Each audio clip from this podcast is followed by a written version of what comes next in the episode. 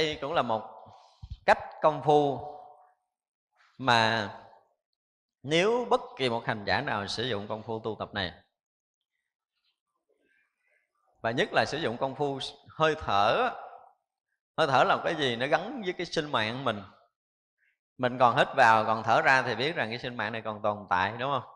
Nhưng mà hít vào, không thở ra hoặc là thở ra mà không hít vào là biết là mình sẽ không còn tồn tại trong thế gian này nữa vì đức phật chỉ một cái người mà hoàn toàn không biết chữ và hết sử dụng công phu này. Thì ngày châu lợi bằng đặt ngày quán hơi thở ở đây quý vị có có khi nào mà chúng ta bắt đầu tập ngồi thiền để chúng ta sử dụng cái cách quán hơi thở này? Thì chúng ta thử nha bây giờ chúng ta nói để quý vị có thể ờ, à, theo cái cách của ngài châu lợi bằng đặt tu. Đây cũng là một trong những cách rất là chuyên môn.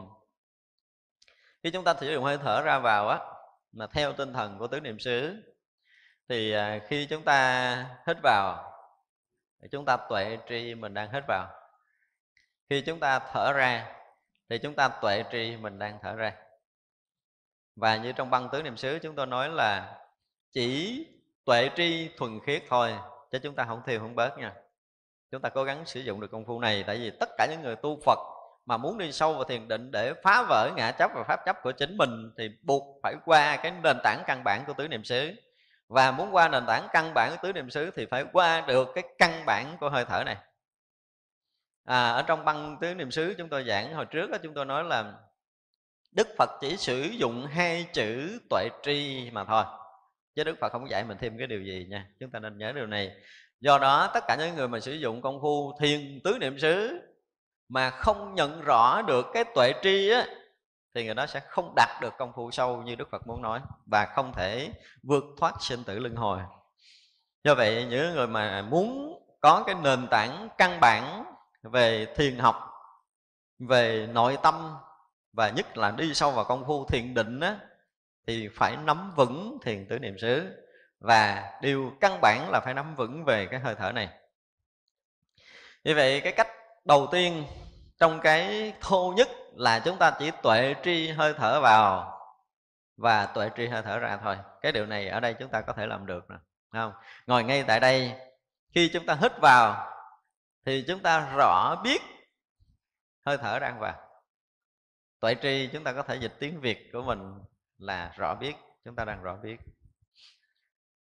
Thì khi chúng ta thở ra, chúng ta đang rõ biết hơi thở mình đang ra và chỉ rõ biết đó thôi, không được thêm bất kỳ cái gì cái sự rõ biết này, nó là một cái gì đang hiện hữu để nó đang rõ biết cả thân lẫn tâm của mình đang hiện hữu này. Thì chúng ta mới bắt đầu thấy cái thiền tứ niệm xứ đang rõ biết không phải là hơi thở nữa. Đang rõ biết không phải là thân bất tịnh, không phải là tâm vô thường, không phải là pháp vô ngã, không phải là thọ thị khổ, mà nó rõ biết cái thân này đang ngồi đó và đang có hơi thở vào ra thì toàn thân từ trên đầu cho tới chân đang được cái biết nó rõ. Và trong toàn thân này đang có hơi ra và hơi vào. Chứ không phải biết riêng của thân và cũng không phải biết riêng của tâm. Không? cũng không phải biết riêng hơi thở. Điều này là chúng ta nên để ý. Cho nên những người mà dạy công phu, dạy người ta chỉ biết hơi thở thôi, chỉ tập trung vào đây để biết hơi thở và chỉ thấy hơi thở vào hơi thở ra thì đó cũng là một cách để chúng ta trụ tâm. Nhưng mà như vậy nó sẽ không có một cái thấy trọn vẹn trong công phu khiến chúng ta sẽ có cái lầm lẫn khi đi vào thiền định. Thật ra nếu ai bắt đầu sử dụng công phu hơi thở thì chúng ta nên bắt đầu sau những cái tư thế ngồi kiết già, bán già cho cái mình. Khi mình chỉnh đốn xong xuôi rồi á, thì chúng ta thả lỏng toàn thân tâm.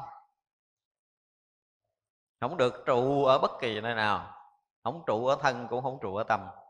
Chúng ta thả lỏng hoàn toàn ngồi đây chúng ta thử đi, chúng ta bắt đầu thả lỏng hoàn toàn thân tâm của mình. Để thân mình bắt đầu nhẹ rỗng đi chúng ta nghe cảm giác là từ nguyên cái thân ở phần trên của mình là gần như không có cái chỗ nào nó còn bị vướng, bị ứ trệ hết. Chúng ta thả lỏng hoàn toàn như vậy. Và cái rõ biết, bắt đầu nó đang rõ biết tất cả những cái cử động rất nhỏ của thân này, trong đó có hơi thở. Chứ không phải là tập trung vào hơi thở. Chúng ta nên nhớ cái nền tảng căn bản này, đừng bao giờ tập trung vào hơi thở. Rõ biết toàn thân tâm thì như vậy là lúc đó tâm chúng ta có nhớ nghĩ điều gì chúng ta cũng rõ biết chứ không phải là quán tâm vô thường giống như các pháp tu khác ở tứ niệm xứ ở các nơi. Và tất cả những cái động dụng bên ngoài âm thanh hình sắc tất cả mọi điều mùi vị hay là nóng đực gì tất cả những cái đó đều được mình biết thêm một cái nữa gọi là biết pháp. Và các pháp này chỉ, chỉ được mình biết thôi chứ không có cần vô ngã hay có ngã gì cái chuyện đó không cần bàn tới và lúc này cái cảm nhận nóng lạnh để cho cơ thể mình nó dễ chịu, khó chịu nhưng hoặc là những cái ý niệm mà mình buồn hoặc ý niệm mình thương, mình giận, mình ghét ai nó xảy ra. Có nghĩa là cái thọ của mình, cái thọ có thân tâm xảy ra lúc này cũng được chúng ta tuệ tri một cách thuần khiết. Chúng tôi nói tuệ tri một cách thuần khiết có nghĩa là chúng ta không được đánh giá phê phán bình phẩm, không có nhưng cái tuệ tri này không phải là từ nãy mình mình mình tri, tức là mình rõ cái thân rồi, qua mình qua một bước một bước nữa mà rõ cái tâm, không phải qua một bước nữa mình rõ cái pháp. Không phải mình qua một bước kế tiếp là rõ cái thọ. Mà thân, thọ, tâm và pháp lúc này đang được mình rõ biết một lượt. Và trong đó có hơi thở. Thật ra hơi thở không phải là cái tối quan trọng trong lúc hành giả đang công phu. Nhưng bây giờ chúng ta bắt đầu đi sâu vào trong hơi thở à, nãy giờ nếu ví dụ như ngồi đây là chúng ta đang thiền như vậy thì giờ bắt đầu chúng ta đi sâu vào hơi thở của mình rồi. Thì khi mà chúng ta hít vào đầu hơi thở vừa hít vào đầu hơi thở là chúng ta biết bắt đầu có cái hơi đi vào ở cái đầu hơi thở. Rồi cho tới một phần ngàn cái hơi thở đó đi vào. Thấy chưa? Tới hai phần ngàn, tới ba phần ngàn, tới bốn phần ngàn, tới năm phần ngàn cho tới mười phần ngàn cho tới một trăm phần ngàn, cho tới hai trăm phần ngàn, tới năm trăm phần ngàn. Hơi thở đi vào. Chúng ta đều rõ biết tinh tế từng cái khoảnh khắc nhỏ nhiệm của hơi đang vào. Chúng ta phải tinh tế chỗ này nha. Thì mình sẽ thấy rằng không phải là mình thở nguyên một hơi là một hơi vào. Không có chuyện đó nữa mà càng thấy tinh tế hơi thở chừng nào thì người đó càng lắng sâu trong định nhiều chừng đó. Ví dụ như bây giờ mình đang à, thấy hơi thở vào đầu hơi thở, rồi thấy một phần tư hơi thở, rồi thấy nửa hơi thở, rồi thấy ba phần tư hơi thở và thấy hết hơi thở đang vào. Thì như vậy là quá thô rồi, đúng không? Nếu người nào được phân chẻ ra mỏng hơn để thấy từng ly từng tí của cái hơi đang vào là một phần trăm hơi thì vậy là tâm chúng ta bắt đầu nó lắng hơn là hồi nãy thấy một phần tư à, thì vậy là chúng ta thấy một phần ngàn của hơi thở thì những cái khoảnh khắc rất là nhỏ nhiệm của cái hơi đang vào của chính mình mình đều rõ thông nó không lầm lẫn từng mãi may nhỏ nhiệm. Thì ở chỗ này như ngài châu lợi bằng đặt thì ngài nói sao? Ngài nói ngài thấy cái tướng chinh trụ dị diệt nhỏ nhiệm từng sát nam một của hơi thở và như vậy là tâm rỗng suốt vô ngại tự tại là đạt được định thật ra chỉ cần một hơi thở người ta có thể chứng thánh quả liền tức khắc. Như ngài châu lợi bằng đặt không biết chữ nào. Bây giờ mình không có cần phải hiểu thông cái gì hết nhưng mà mình thông được hơi thở của chính mình thì người này đủ khả năng để chứng thánh quả. Trong tất cả cái quán hồi nãy á, thì rất là khó cho rất là nhiều người tu tập cho nên là trong cái mấy cái viên thông trước chúng tôi không bằng nhiều nhưng ở đây nó dính tới công phu của tất cả những người bắt đầu tu thiền, thành ra chúng ta phải để ý cái chuyện hơi thở này. Và như vậy á, chúng ta thấy một cái điều rất kỳ lạ. Ban đầu, chúng ta bắt đầu nói chuyện, ngồi thiền, bắt đầu nói chuyện công phu. Ban đầu chúng ta mới vào á, thì hơi thở nó còn thô. Và mình có một cái cảm nhận á, khi cái hơi đi vào thì nó sẽ chạm lỗ mũi mình như thế nào, nó đi theo cái đường khí quản nó ra làm sao, nó là ảnh hưởng tới khí quản rồi nó đi sâu vào cái hơi thở của mình. Nhưng mà mình không phải mình quán như vậy, không cần phải quán để theo dõi như vậy.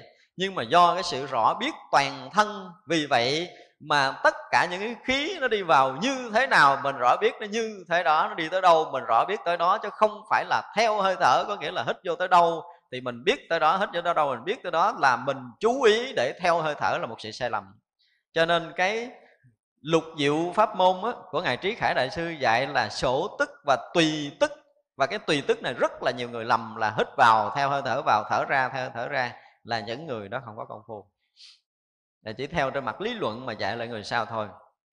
Nhưng mà thực sự không phải theo có nghĩa là sự chú ý và tập trung vào hơi thở đi đâu mình biết đó không phải như vậy. Mà cái biết mình nó đã biết khắp toàn thân rồi.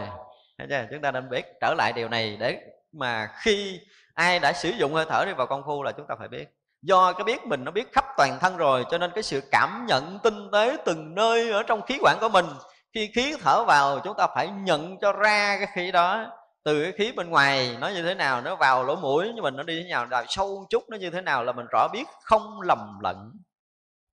Rõ biết một cách thuần khiết, không lầm lẫn đó thì những cái sự tinh tế đi vào đi vào cho tới khi nào mà chúng ta cái cơ thể chúng ta không còn có khả năng hít vào nữa. Và khi á, khí đi vào thì nó sẽ đi nó sẽ theo đường à, à, khí quản của mình rồi nó vào phổi nó tràn đầy cái phổi như thế nào để nó cung cấp cái khí oxy ra làm sao bắt đầu nó hấp thu CO2 nó đi ra như thế nào lúc đó chúng ta phải rõ thông từng mãi mai một. Ở đây chúng ta nói có khí vào trước thì từng khoảnh khắc rất nhỏ nhiệm như ở đây ngài cho lỡ bằng đặt này nói là như từng sát na một. Hơi thở đi vào, phải rõ thông, rõ thôi rõ thôi, rõ rõ rõ rõ từng ly, từng tí, từng mãi mai một của hơi thở đang vào. Cho tới được hơn nửa hơi thở rồi, những cái tinh tế đi vào thêm thêm thêm cho tới lúc mà chúng ta hít đầy hơi. Thì chúng ta sẽ thấy rằng cái khoảng ngắt, ai bắt đầu tu thiền, chúng ta phải thấy được cái này nè. Cái khoảng ngắt của cái hơi vào nha. Khi chúng ta hít hơi vào thì nó vừa có cái khoảng ngắt đó, cái này nó thô lắm, nếu mà chúng ta không thấy được này thì rất là khó vô định. Như vậy là cái khoảng ngắt của cái hơi vào á, nó vừa hết cái nó dừng lại. Dừng lại chúng ta mới thấy toàn thân chúng ta có một cái sự chuyển động để đẩy hơi ra. Chứ không phải như mình đó, mình thấy hơi vào, hơi ra mình thấy rõ là thô, đúng không? Mình không thấy sâu và hơi thở đâu. Nhưng mà khi hơi thở vừa dứt, chúng ta phải thấy có một khoảng ngắt lạ lắm. Giống như bây giờ, mình à, mình dặn cái quanh rồi vừa đầy cái xô của mình, khóa lại một cái, khóa lại một cái. Như vậy là ngang đó hơi không còn vào nữa. Nhưng mà tận sâu bên trong cái thân chúng ta có một sự chuyển động để đẩy hơi ra trước nha. Nó có một cái nhịp thứ hai là chuyển động để đẩy ra. Thì toàn thân chuyển động để bắt đầu đẩy hơi ra từng ly, từng tí, giống như nãy giờ mình nói. Đó là chúng ta phải thấy được cái thì thứ hai của hơi thở là chuyển động, chứ không phải là cái dừng mà cho nên nếu mà người nào mà công phu không thấy được cái này là khó vô định lắm. Trước mắt là chúng ta phải rõ hơi thở mình cái đã, chứ chưa nói cái chuyện tâm. Nói cái chuyện tâm là nó còn xa lắm. Thì vậy là chúng ta sẽ thấy tương tận cái hơi nó vào đến mức độ tận cùng của nó, xong nó ngắt một cái. Nó ngắt một cái cái bắt đầu nó chuyển để nó đẩy hơi ra, thì từng ly từng tí của hơi ra chúng ta phải rõ thầm đó thì mốt mà chúng ta bắt đầu vô cái khóa thiền tứ niệm xứ là chúng ta phải thực hiện công phu này. Chúng ta phải thực hiện cho được công phu này thì mới nói chuyện tu tứ niệm xứ chứ không thì thôi khó lắm đừng có nói chuyện tu tứ niệm xứ cho đạt thế thì vậy là cái khoảng ngắt đó nó sẽ vận hành nó vận chuyển cơ thể để nó đẩy ngược cái khí đi theo đường khí quản đi ngược trở ra. Và lúc đó, đó khi mà hơi thở chúng ta nó làm việc là nó, nó hít khí vào là một cái sự sàng lọc một cách tinh tế của cơ thể để nó hấp thu trọn vẹn cái khí oxy đưa vào. Và cái khoảng ngắt đó, nó vận hành để nó nó chắc lọc, nó nhận khí oxy và một số khí khác để bù đắp cho những cái hao hụt khí ở trong cơ thể. Và nó lại lại lấy những cái khí thừa và nhất là CO2 bắt đầu nó sẽ chuyển vận, nó đẩy CO2 ngược ra. Thì đó là chuyện làm của cơ thể mà nó cần bàn, không cần phân tích khoa học nhưng mình muốn nói đây là cái chỗ công phu.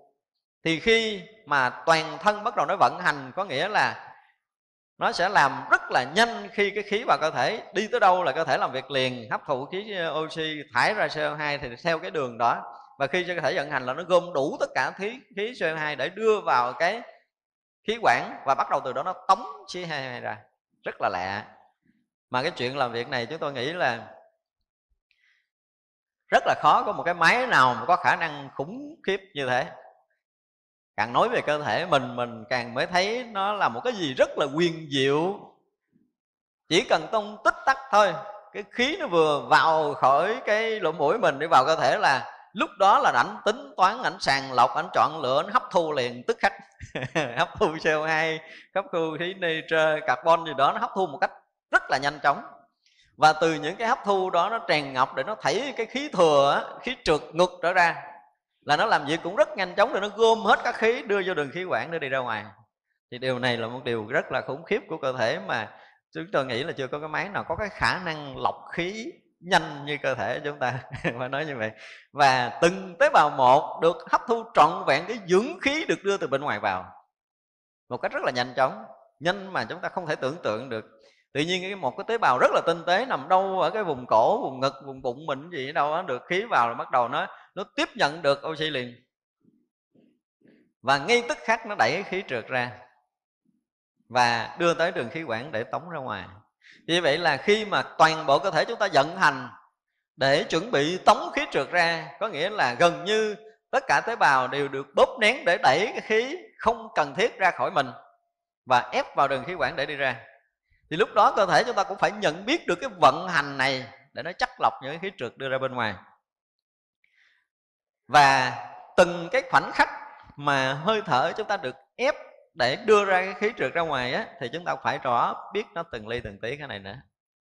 Bây giờ tới tới vừa chuyển vận đó xong thì cơ thể bắt đầu bắt đầu đưa khí ra ngoài. Thì chúng ta phải thấy từng cái khoảnh khắc chuyển vận nhỏ để đưa khí ngược ra giống như là từng khoảnh khắc nhỏ hồi nãy đưa khí vào cơ thể của mình. Như vậy là khí bắt đầu nó được đẩy ra bên ngoài thì chúng ta cũng phải nhận biết từng khoảnh khắc rất nhỏ nhiệm của nó khi đang công phu. Thật ra chúng ta thấy cái chuyện học Phật, Cái trí tuệ của người học Phật không đơn giản. Chúng ta nghĩ là những người tu thường lắm, Nhưng mà nếu mà chúng ta đi vào công phu rồi mới thấy cái trí tuệ Để chúng ta thấy từng mãi mai rất nhỏ nhiệm của khí thở Mình mới thấy máy móc chưa chắc chịu nổi cái điều này. Máy móc khoa học bây giờ chưa chắc chịu nổi với cái trí tuệ mà phải nói là tinh tế, nhạy bén và sáng suốt của chính mình. Vì vậy là từng ly, từng tí của cái khí thở ra chúng ta nhận biết một cách rất rõ ràng, tường tận như vậy.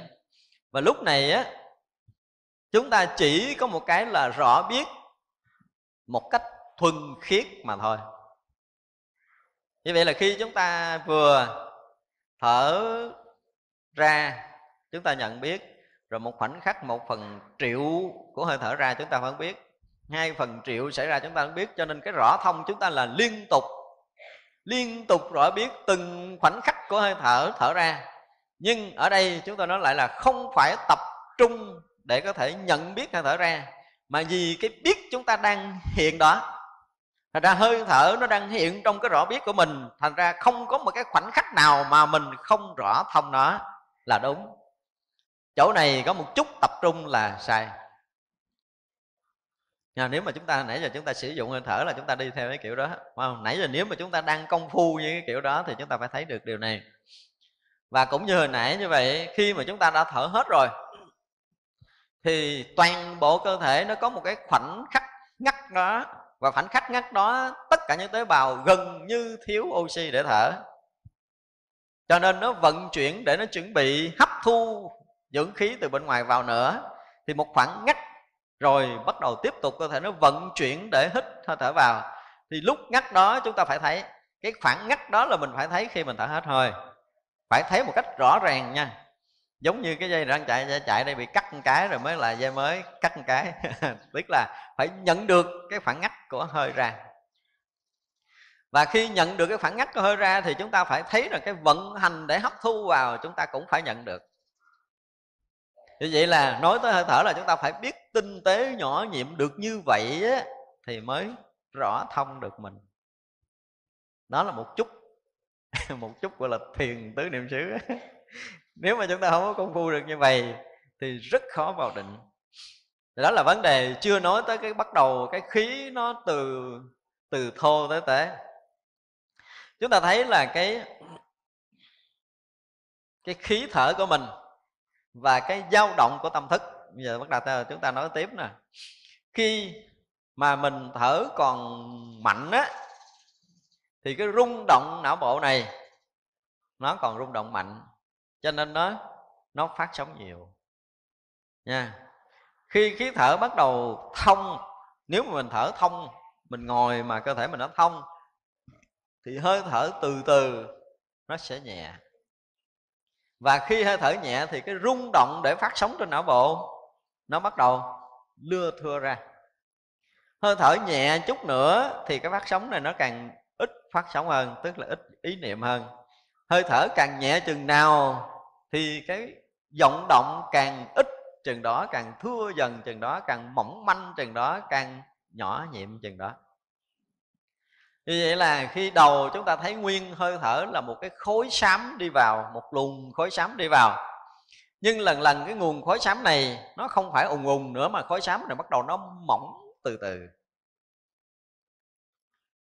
chúng ta phải nhận biết rõ ràng là cái khối đi vào, cái khí đi vào. Những phân tử khí nó lúc đầu nó dày lắm là lý do mình đã hít nhiều, hít mạnh.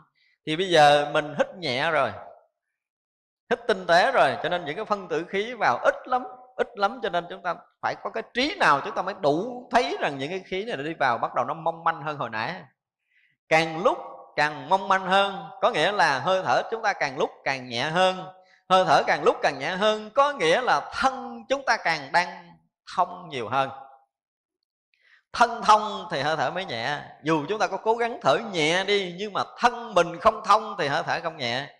Ra chúng ta mới thấy rằng cái việc tu tập là thân tâm và khí thở lúc này nó hòa quyện thành một.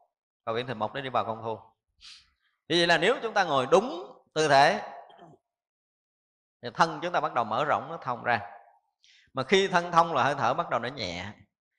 Và chúng ta càng thông chừng nào thở thở càng nhẹ chừng đó càng tinh tế chừng đó cho tới khi mà cái thân chúng ta hoàn toàn thông rồi. Có nghĩa là cái cơ thể chúng ta mặc dầu đang ngồi đây nhưng mà với à, chúng tôi hôm trước có dùng một cái từ y học đó, gọi là nhân thiên địa và nhân giao hòa với nhau.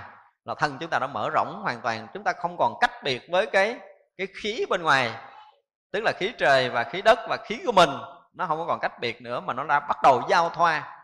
Thì thân chúng ta đã rã rỗng rồi, thì cái hấp thu đó nó không có còn từ lỗ mũi nữa. Lỗ mũi nó nó chỉ là một cái điểm nhỏ của toàn thân thôi, thì như vậy là toàn thân chúng ta rã lỏng ra. Để bắt đầu nó tự hấp thu của tất cả các lỗ chân lông và tế bào của chính mình. Do đó, lúc đó mình cứ nghĩ rằng mình cứ nghĩ rằng cái hơi thở vào mình cứ hấp thu được khí và cơ thể mình mới trao đổi được dưỡng khí và cứ thải cái trượt khí ra bên ngoài. Nhưng không có, khi chúng ta công phu sâu rồi, toàn thân chúng ta rã lỏng rồi thì cái khí này bắt đầu nó nhỏ nhiệm nhỏ nhiệm đến mức độ nó tinh tế gần như tắt khí thở. Nhưng mà lúc này cơ thể còn thở không? Còn. Theo nguyên tắc bình thường của y học thì hít vào 170 hơi, toàn thân thở ra một lần và khi chúng ta thở ra 170 hơi thì toàn thân chúng ta hấp thu khí vào một lần. Là cái nhìn của khoa học như vậy. Nhưng mà ở đây chúng ta muốn nói tới khi mà chúng ta công phu đến mức độ sâu một chút để đi vào thiền định, thì bắt buộc điều này phải xảy ra là thân chúng ta phải rã lỏng để hơi thở càng lúc càng tinh tế mà không phải là là do mình cố làm cho hơi thở chậm. Nha, điều này không phải nha đi vào công phu, không cố gượng ép để làm cho hơi thở chậm lại. Chúng ta thở rất tự nhiên, nhưng mà càng lúc càng phải thông. Để cho thân chúng ta thông và hơi thở tự nhiên nó lắng động từ từ. Hơi thở tự nhiên nó chậm lại từ từ. Hơi thở tự nhiên nó nhẹ lại từ từ. Hơi thở tự nhiên nó mong manh nhỏ nhiệm từ từ thì vậy là cái nguồn khí đi vào cơ thể chúng ta bắt đầu nó không phải là một cuồn cuộn nữa, mà bắt đầu nó mong mong, manh manh, nó nhỏ nhỏ nhiệm nhiệm cho tới nó nhỏ hơn một cái đường tơ kẻ tóc của mình. Nhưng mà không phải là chúng ta thấy rõ như một cái đường cộng tóc đi vào đâu, nó mong manh, nó được kết nối để hàng loạt những cái phân tử khí nó kết nối khoảng cách khoảng cách cách cách cách đi vào cái cái lỗ mũi của mình. Chúng ta phải nhận rõ điều này. Và tới chừng đó rồi thì cái thân chúng ta nó rỗng dữ lắm. Thông, gần như chúng đó, lúc đó chúng ta mới cảm nhận cái thân thông là như thế nào.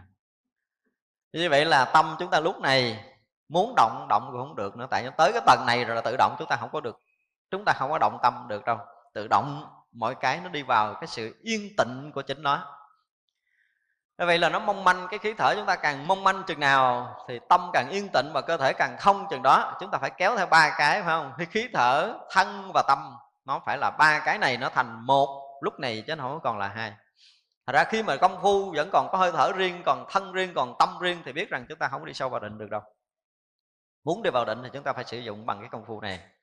Như vậy là chúng ta càng lúc càng mong manh hơn Hơi thở càng mong manh và nhỏ nhiệm hơn. Để đến một cái đoạn á Chúng ta thấy cái khí, cái đường khí đi vào lỗ mũi.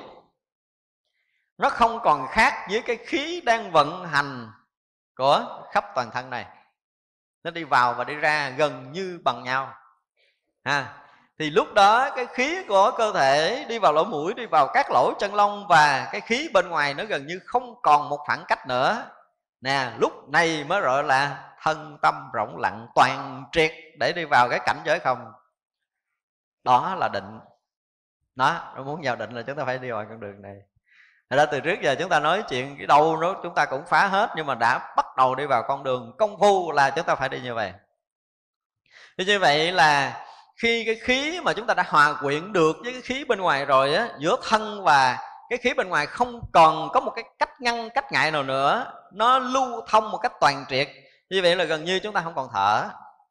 Nếu sử dụng cái máy đo thì sẽ thấy cái khí của cái lỗ mũi với cái khí bên gò má không khác nhau.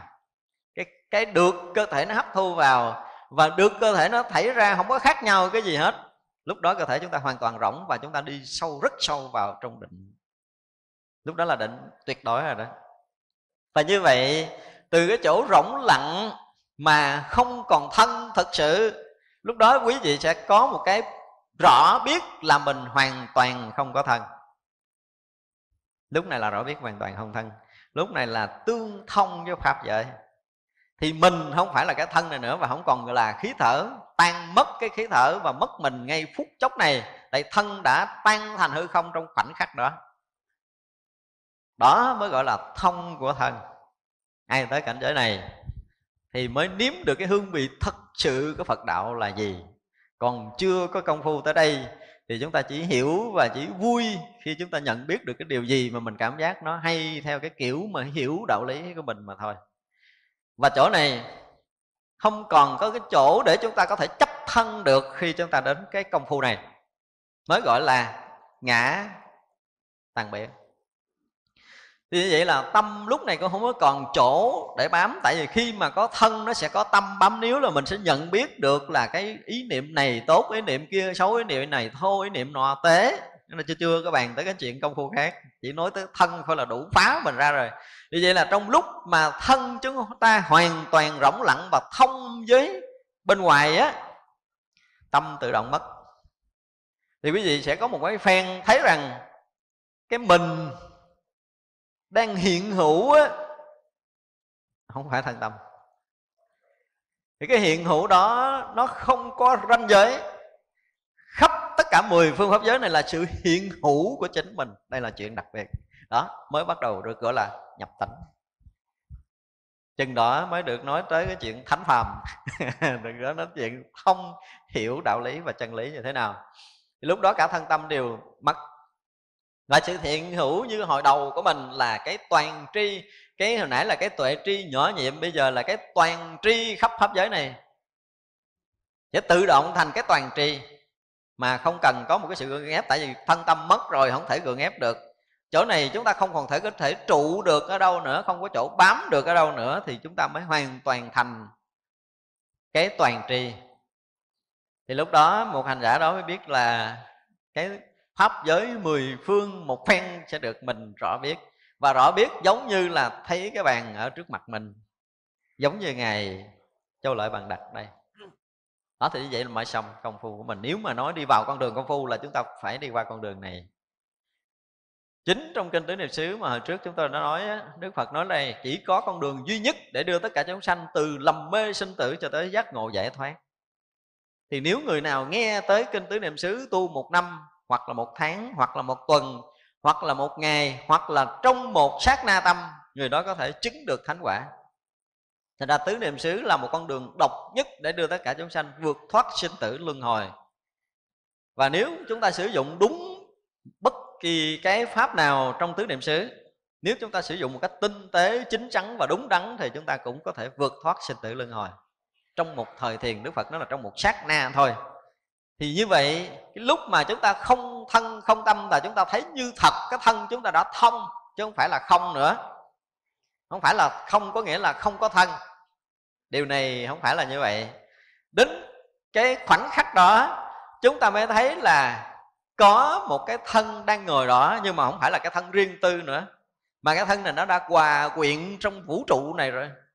Đây là điều đặc biệt. Mới thấy gọi là, tới chừng đó mới gọi là thấy như thật thân tới chừng đó đó mới thấy như thật thân và lúc đó chúng ta thấy như thật tâm không phải là vô thường, mà tất cả những cái tâm, những cái động niệm ở nơi thân á,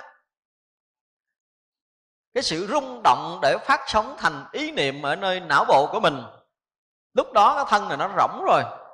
Cái sự hít thở nó không còn tạo thành cái phát sóng nữa thì chúng ta sẽ thấy như thật tâm của mình. Lúc này hoàn toàn không có không có chỗ bám và không có chỗ bám, cho nên nó không có tác niệm được. Không có đúng sai hay dở, buồn thương giận ghét ở đó nữa. Mà nó là nó là cái rỗng lặng mênh mông, thanh tịnh hiện tiền. Và tất cả pháp trần pháp trần lúc đó chúng ta không nhận biết bằng căn Thấy lúc đó không cần nhận biết bằng căn mà phải thấy cái thiền tứ niệm xíu nó đạt tới một cái đỉnh điểm khủng khiếp. Lúc đó không phải mắt thấy sắc, tai nghe tiếng nữa mà cái tuệ tri này nhận biết tất cả các pháp trần, cho nên tất cả các pháp đều vốn vô ngã. Chứ không phải là quán tất cả các pháp là vô ngã, theo cái thiền tứ niệm xứ mà từ trước giờ chúng ta đã học. Không phải quán, không còn cái chuyện quán nữa. Mà là một sự rõ thông tất cả các pháp này, mà không có ai để rõ thông hết. Sự rõ thông đó không có mình. Và không phải các pháp là cái bên ngoài để mình được rõ thông. Mà vì ở đâu mình cũng rõ biết hết, cho nên tất cả các pháp hiện trên cái rõ biết này không có hai tất cả mọi cái đều hiện cái toàn tri. Thì cái toàn tri ở khắp mọi nơi trên pháp giới mười phương này. Cho nên nó đang toàn tri, hiện hữu. Không có ai có thể thêm được và không ai có thể bớt được. Cho nên là các pháp vốn vốn vô ngã. Và cái thọ, không phải là thọ là khổ nữa. Thì vậy là trong cái cái lúc mà ngã được tan biến, pháp được tan biến tức là thân tâm và pháp được tan biến rồi. Thì lúc đó nó không phải là cái cảm, thọ, cảm giác của thân tâm. Cho nên thọ khổ, thọ vui, thọ không khổ, không vui lúc này cũng cũng biến mất. Hành giả một phen không còn cái thọ của thân và tâm nữa, thì ngang đồng với cái diệt thọ tưởng định của a la hán chúng ta phải tới cảnh giới này.